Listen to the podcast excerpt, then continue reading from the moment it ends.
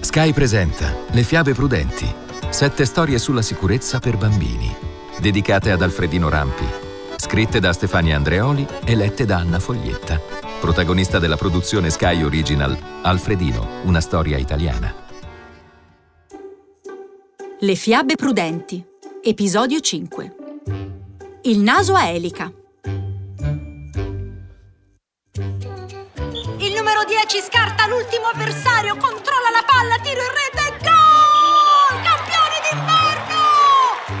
che dico? Decima vittoria consecutiva in campionato! No, no! Campioni del mondo, dell'universo, della galassia! Giovanni!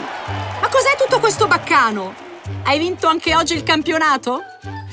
Bambini, anche a voi sembra che la mamma non mi prenda abbastanza sul serio? Ma mamma, ma quale campionato? Ho appena vinto la Coppa della Galassia con un gol al novantesimo dopo aver scartato mezza squadra avversaria. Vuoi che ora non mi goda i caroselli, la folla in delirio, i telecronisti di Urano e Nettuno letteralmente impazziti?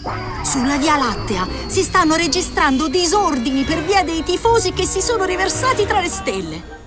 Giovanni, ma che mi dici? Aggiornami immediatamente sulle ultime notizie dall'universo. Noi terrestri dobbiamo forse preoccuparci? Sarebbe più prudente chiamare papà e dirgli di rientrare immediatamente dall'ufficio? No, mamma, non credo sarà necessario. L'ordine pubblico è garantito dall'intervento di navicelle spaziali aliene che hanno teletrasportato gli extraterrestri nelle loro abitazioni. Capisco, pare proprio che se la siano vista brutta. Anche se il pericolo è rientrato, mi sentirei più tranquilla a tornare in salotto e accendere il televisore sul telegiornale per sentire se ci sono aggiornamenti o ultime notizie. Bambini, anche a voi sembra che la mamma mi prenda un po' troppo sul serio? Che sbadato, non mi sono nemmeno presentato. Ciao a tutti, mi chiamo Giovanni e ho otto anni e mezzo. Può essere che l'abbiate già capito, ma siccome a me piace fare le cose per bene, ve lo dico lo stesso. Quello che è importante sapere di me è che ho due grandissime passioni. Una è il calcio, l'altra è lo spazio. Sono un bambino felice. Da grande farò il calciatore laureato in ingegneria. Così, a fine carriera o in caso di grave infortunio, farò l'astronauta. La mia mamma si chiama Gisella e il mio papà si chiama Paolo. A scuola ho tanti amici e nella mia vita fila tutto liscio. Quasi tutto liscio. Vedete bambini, la scuola che frequento non si trova nel mio quartiere, così il pomeriggio non succede mai che io incontri i miei compagni nel parco sotto casa per giocare insieme. In più, sono figlio unico. Infine, come se non bastasse la ciliegina sulla torta, nel mio palazzo non vive nessun altro bambino. C'è solo Ambra, che abita al primo piano, però non può fare la parte del portiere avversario se facciamo finta di giocare al derby. Dai, non ce la può fare. Cosa dite? Pensate che non voglia giocare a calcio con lei perché è una femmina? Ma figuriamoci, che sciocchezza! L'unico problema è che Ambra ha sei mesi. Vi va se continuo a parlarvi un po' di me? Il gioco a cui sono più affezionato in assoluto è il mio pallone di cuoio. Me l'ha regalato la zia quando ho compiuto otto anni, anche se mamma e papà non erano del tutto convinti della mia richiesta. Avevano paura che fosse troppo pesante e che se avessi avuto la tentazione di giocarci dentro casa, cosa che mi è assolutamente proibita, avrei distrutto qualcosa. In cameretta posso allenarmi a fare i palleggi con la palla in gomma piuma, ma non è la stessa cosa. È vero, è leggera e così non rischio di far cadere i libri dalle mensole, né di far cadere le mensole dal muro, che è anche peggio.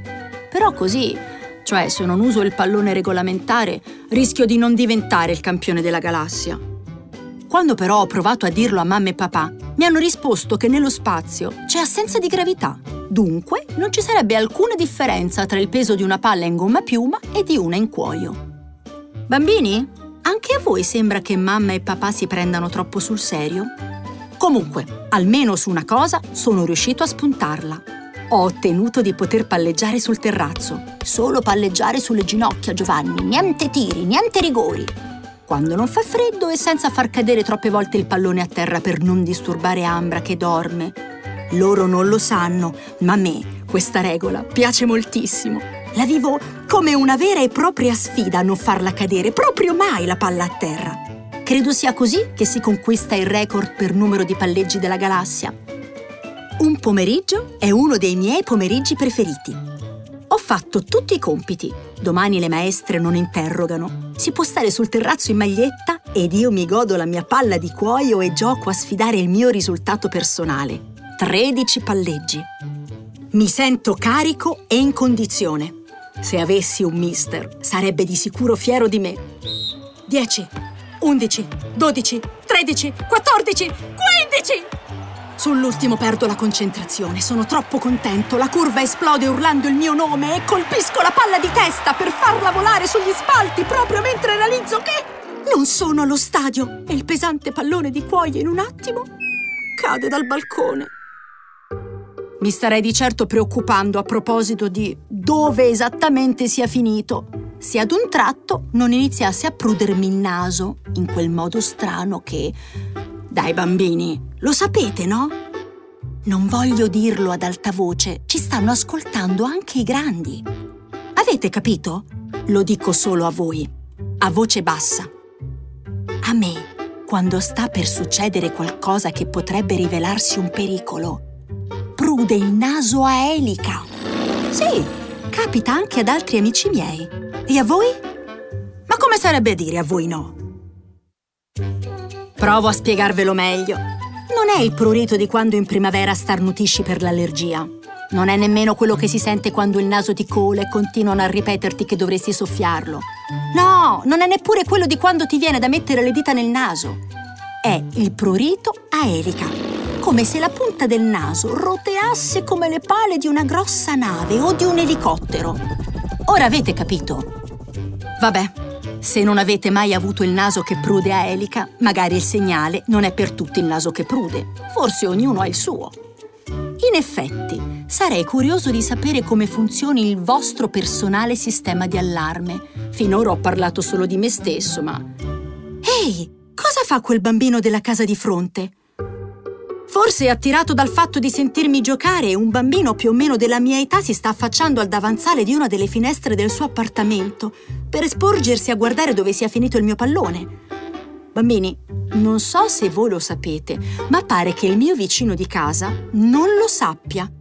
Sporgersi da una finestra, da un davanzale, dal balcone o insomma, spingersi in avanti quando dall'altra parte c'è il vuoto è pericolosissimo, perché la vostra testa è più pesante di tutto il resto del vostro corpo e così sporgersi significa rischiare di cadere. Devo pensare in fretta a come evitare questo pericolo o il naso che mi prude a elica comincerà a farlo talmente velocemente che prenderò il volo pure io. Idea!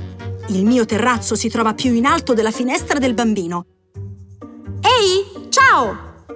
Lo chiamo forte in modo da attirare la sua attenzione e farlo guardare verso l'alto, anziché verso il basso. Mi chiamo Giovanni! Sono qui! Grido, in modo che segua la voce e non si sbilanci al di fuori della finestra. Sotto casa nostra non circolano auto e il suono delle mie parole lo raggiunge fortunatamente senza ostacoli. Appena mi vede, la posizione del suo corpo rientra e si raddrizza. Fiu! Il bambino mi sorride e saluta con la mano alzata. E così, per paura che si sporga di nuovo se mi vedesse scendere a recuperare il mio pallone, chissà poi dove sarà finito, mi viene un'altra idea. Ve l'avevo detto, bambini, che oggi fossi in gran forma. Spiego alla mamma cosa sia successo e mi scuso per aver esagerato. Lei mi guarda con lo sguardo di quando a un astronauta alla base terrestre comunica un problema. Non è contenta per nulla. Ma poi le dico che sono stato d'aiuto al bambino della casa di fronte e che credo di non aver creato nessun guaio. Anzi, siccome ho capito che sarebbe potuto succedere un pasticcio, le chiedo di aiutarmi. Vorrei che venisse con me a citofonare al vicino, perché non osservi dall'alto il recupero della palla che è finita nel bel mezzo di un cespuglio. Ora la mamma sorride, come quando ad un astronauta dicono che appena rientrerà sulla Terra potrà mangiare la sua pizza preferita calda e croccante, che è già lì ad aspettarlo. E così la mamma mi accompagna sotto casa del bambino che abita qui di fronte e chiede alla sua se possa scendere a giocare con me. Per fortuna gli danno il permesso. Si chiama Davide, ha sette anni e no, Mi dice che non sapeva che la testa fosse la parte più pesante del corpo, che non si era reso conto di aver fatto un gesto pericoloso. Mi ringrazia.